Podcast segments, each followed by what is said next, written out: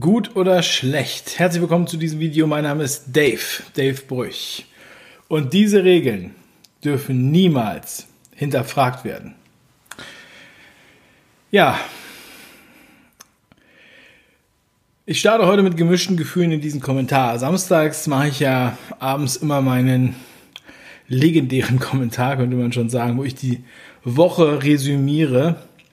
Und ja, der Titel ist deshalb so gewählt, weil ich habe immer das Gefühl, es passieren so viele Sachen, die eindeutig so gut sind und die mich richtig pushen, mir Kraft geben und auch viele andere da draußen.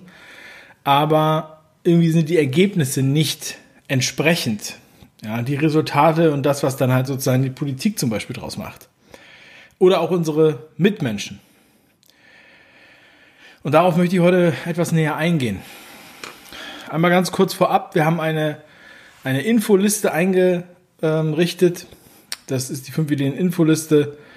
Und äh, da haben sich schon einige eingetragen. Ich werde das auch in die äh, Beschreibung packen. Und diese Liste ist als Backup gedacht für, ja, falls Videos hier gelöscht werden oder falls der Kanal gelöscht wird oder falls irgendwie Telegram nicht mehr funktioniert oder für die Leute, die auch gar kein Telegram benutzen wollen. Und alle, die da eingetragen sind, nehmen auch automatisch am Gewinnspiel teil. Wir haben jetzt gerade gestern zehn Bücher verlost von Professor Dr. Max Otte. Also nur mal so viel vorab. Ähm, also es lohnt sich auch, sich da einzutragen, so oder so. Ähm, wir haben gestern, wir haben ja gestern über die Zahlen gesprochen ähm, vom RKI, die mit den Testen. Ja, also das ist ja jetzt in aller Munde testen, testen, testen. Ähm, ich hoffe, ihr habt alle das Video schon gesehen. Und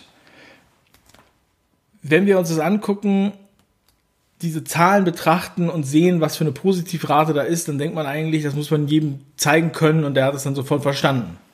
Wir zeigen es den Leuten und danach haben die auch keine Angst mehr oder ähm, finden auch diese Maßnahmen blöd. Ja? Also die Zahlen zeigen es ja ganz akkurat. Man hat das Gefühl, dass die Statistiker und die Datenanalysten, die beim Robert-Koch-Institut arbeiten, einfach einen normalen, prima Job machen und ganz akkurat die Zahlen zeigen. Aber die Präsentatoren und Interpretatoren dieser Zahlen im Fernsehen bei der bei den Pressekonferenzen und Ausschnitten bei den äh, etablierten Medien, die zeigen nur die Panik. Ja? Diese Leute zeigen ja gar nicht die Kurven und nicht die Zahlen, sondern die sagen einfach nur, um Gottes Willen, es ist furchtbar. Und die Leute glauben es. Sie glauben es. Ich kann es kaum glauben, dass sie es glauben. Es ist wirklich unglaublich. Weil die Wahrnehmung, unsere persönliche Wahrnehmung ist ja eine ganz andere und die Zahlen sagen auch was anderes. Aber dann wird einmal gesagt, guckt euch das an, 1100 Neuinfektionen, wir werden alle sterben. Und das, obwohl Jens Spahn der jetzt Zwangstests angeordnet hat, sogar noch gesagt hat vor zwei Wochen, ja, wenn man viel testet, dann kriegt man auch mehr äh, nominale Fälle. Ja, ich habe es ja gestern erklärt, ausführlich. Es geht ja um den Prozentsatz der positiv getesteten und der ist jetzt bei 0,8 oder 0,6 Prozent von den ganzen Tests und in der Zeit, wo es sozusagen, wo die Kurve hoch war, lagen wir bei 8 Prozent. Also es ist nichts los. Es gibt überhaupt gar keinen Grund zur Panik. Auch die Demo letzte Woche in Berlin war ein Riesenerfolg. Ja, also viele Leute sprechen darüber. Ich habe äh, mit mehreren, äh, also hunderte Leute haben mir geschrieben, wie ihre Empfindung war.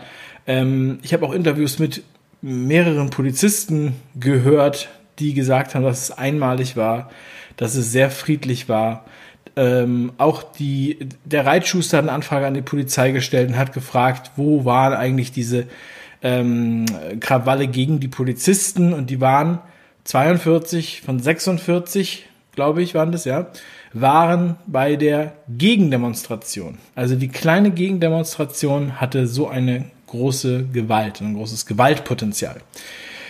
So, das heißt, friedlich, äh, die Leute haben sich sehr gefreut. Und ähm, es hat sich jetzt auch sogar heute, beim, heute war ähm, anscheinend ein Friedenstag in, ähm, am 8.8., der Geburtstag meiner Oma, war ein Friedenstag.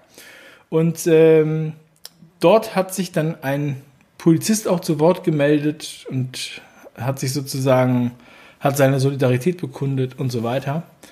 Ich habe das Video gesehen, ich habe es gecheckt, ich habe mir mehrere Videos angeschaut und es ist korrekt, es ist wahr. Ja, also ich, ich bin mit solchen Sachen immer, ich gucke immer erstmal ganz genau hin, bevor ich irgendwas verkünde. Ich habe es auch noch nicht mal bei Telegram gepostet.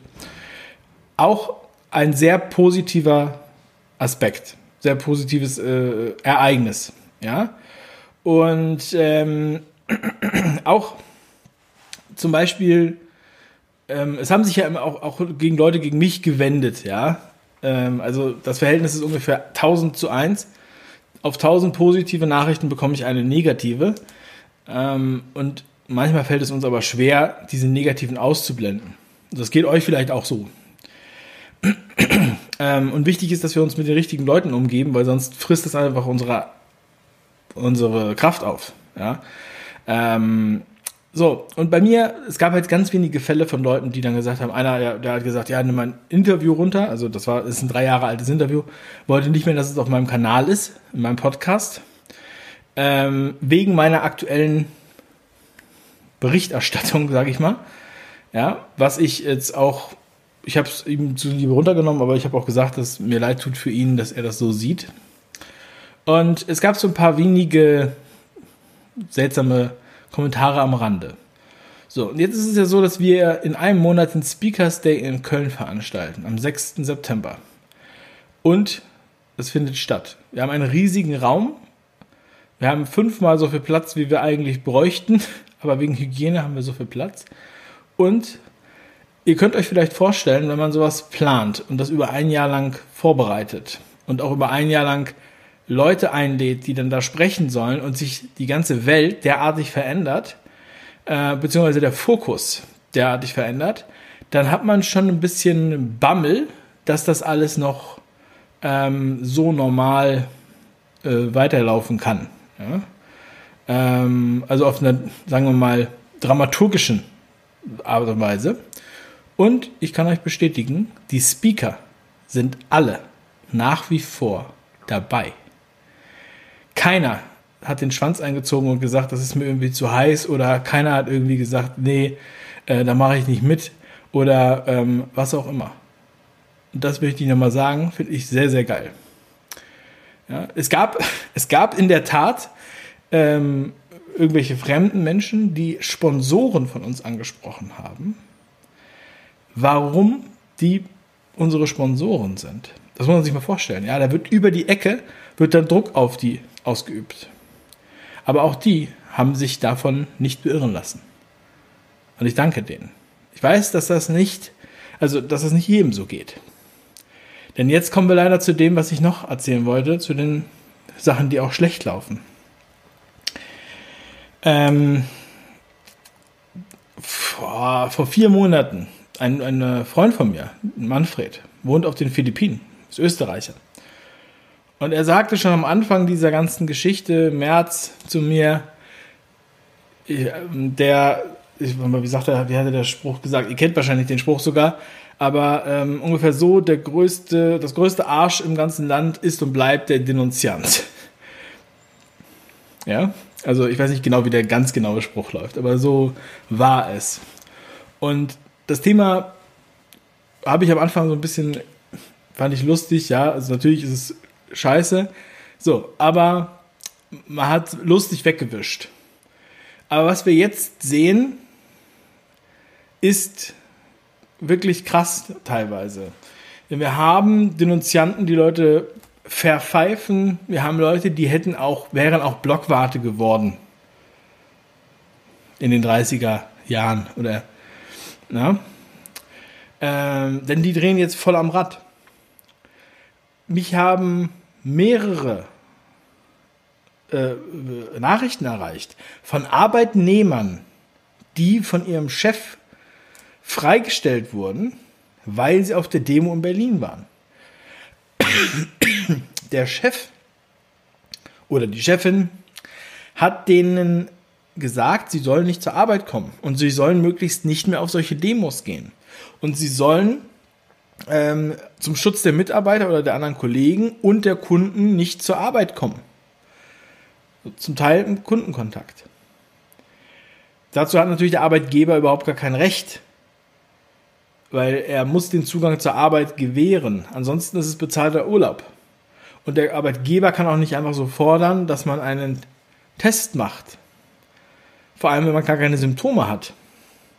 Und er kann auch keine äh, Quarantäne an, äh, anweisen. Ja, aber das wird hier getan. Aber was noch viel schlimmer ist, ist mir sind Fälle bekannt von Selbstständigen, die zum Beispiel kleine Boutiquen, kleine Dienstleistungsgewerbe und Unternehmen haben, ähm, also sozusagen Freelancer, Selbstständige sind, die dann von Fremden angeschrieben wurden auf Facebook, wo gesagt wird, du brauchst deinen Laden gar nicht mehr aufmachen, melde mal gleich Hartz IV an, du warst auf der Demo, du bist ein Mörder äh, und so weiter. Das ist für mich echt unvorstellbar. Das kann ich kaum glauben, dass das überhaupt noch, dass es so wirklich Leute gibt. Ja, und also ich weiß wirklich, ich weiß auch nicht, wie man damit umgehen kann. Wie man damit umgehen kann. Also es sind die wenigsten, ich sage euch, das sind die aller, allerwenigsten. Aber die sind wahrscheinlich ziemlich hardcore.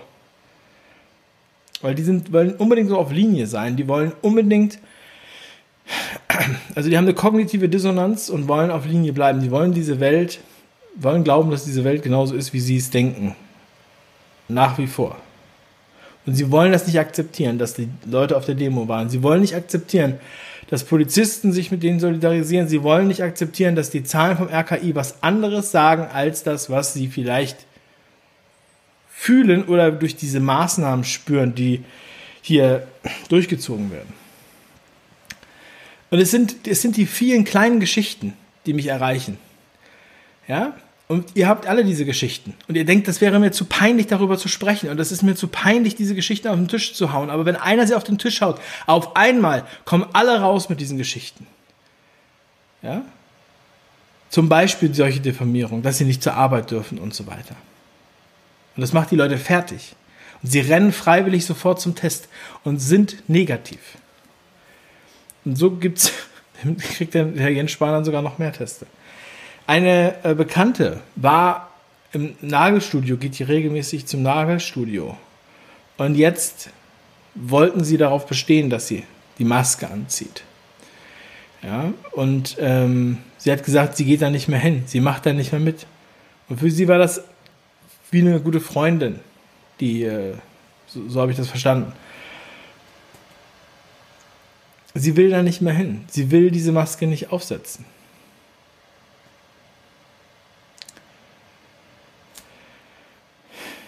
Und dann gab es eine Kundin, eine Kundin anscheinend, die diesen Laden verpfiffen hat. Weshalb sich jetzt der Laden in Zugzwang sieht. Ich weiß nicht, viele erleben vielleicht solche Sachen. Mein Dönermann, bei dem ich immer ohne Maske Döner kaufe, der auch immer die Maske runterreißt, wenn er mich sieht. Ich habe auch Angst, dass er von einem äh, Denunzianten hier angezeigt wird. Und natürlich auch alle anderen, die jetzt noch Eier haben. Denn mehr Tests und mehr auch falsche Ergebnisse führen natürlich auch zu falschen Quarantänen. Und das ist auch nochmal der nächste Punkt. Das heißt, Leute kommen zum Beispiel aus dem Urlaub wieder, werden positiv getestet. Von denen dann ja 90 Prozent haben ja nicht mehr Symptome, die getestet sind, ja, positiv. Aber die müssen dann 14 Tage in Quarantäne, müssen dann vielleicht nochmal unbezahlten Urlaub nehmen, 14 Tage. Das hat ja auch nicht jeder. Ja? Das muss man ja auch mal irgendwem erklären. Dann, ähm, wenn man diese Quarantäne, also man muss zu Hause bleiben, man hat dann keinen Kontakt, man muss ja auch erstmal alles organisieren, ja, nur mal so, um mal kurz darüber nachzudenken. Ich war noch nicht in so einer Quarantäne, aber das sind ja die Schritte, die man dann gehen muss. Und dann erinnere ich mich auf einmal an alte Gesetzesvorschläge oder Pressemitteilung aus Sachsen, wo es hieß, Quarantäneverweigerer kommen, werden zwangspsychiatrisiert. Und dann denke ich mir, wird sowas vielleicht jetzt wieder aus der Schublade geholt? Denken wir an die, an die Leute, die in Göttingen in ihrem eigenen Haus eingeschlossen wurden mit Bauzäunen drumherum.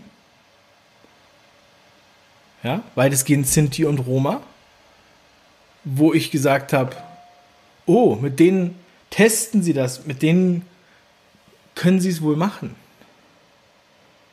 Oder mir werden Sachen zugeschickt mit einer Stellenausschreibung für Inobhutnahme von Kindern aus Quarantäneverhältnissen. Das heißt, wenn Kinder quarantänisiert werden müssen, werden die Kinder dann eventuell den Eltern weggenommen. Was ist damit gemeint? Ich werde das nochmal checken, ich werde der Sache nachgehen und werde mich am Montag nochmal dazu melden. Ich weiß nicht, ob das in der Tagessau landet. Mal gucken. Auf jeden Fall sind diese, diese ganzen Sachen, die dann daraus resultieren, die von ganz wenigen Leuten abhängig sind, weil die da jemanden verpfeifen und natürlich von der Politik, die diese, diese Regeln jetzt durchdrückt nach dem Motto, die Panik ist noch da oder die Angst ist noch da, wir müssen jetzt, solange der auch einigermaßen der Ofen warm ist, müssen wir jetzt noch schnell was darin backen. Ja. Obwohl die Faktenlage auf unserer Seite ist. Zum Beispiel einfach mit dieser RKI-Tabelle.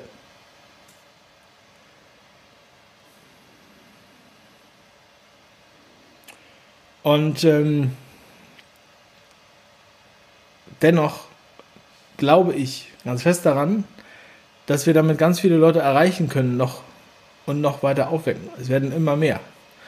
Es sind in den letzten Monaten mehr geworden, es sind durch die Bilder aus Berlin mehr geworden und es werden mehr bis zur nächsten großen Demo am 29.08. in Berlin. Ähm, und ihr müsst einfach mit den Leuten reden, ihr müsst mal mit denen sprechen. Nehmt doch einfach mal bitte diese Tabelle vom RKI mit in die Hand. Fragt die auch mal, wie die das finden. Was mit den Kindern da passiert. Mit der Maskenpflicht in NRW. Ob die meinen, dass das in Ordnung ist. Ob das noch verhältnismäßig ist. Furchtbar finde ich das. Aber wir und ihr müsst da rausgehen und müsst mit den Leuten den Dialog suchen. Und wir dürfen uns nicht auf, auf das Negative konzentrieren, auf die paar Kommentare, und Feedbacks, die halt ganz allergisch reagieren. Ich habe dieses Bild von meinem kleinen Sohn, der ist jetzt mittlerweile drei, als wir Kirschen gepflückt haben. Und er hatte in seinen kleinen Händen zehn Kirschen und läuft so den Weg entlang. Und dabei verliert er eine Kirsche. Und ich sage zu ihm, Max, lauf einfach weiter. Geh weiter. Weil wenn du dich jetzt auf diese Kirsche am Boden konzentrierst, dann lässt du noch mehr Kirschen fallen.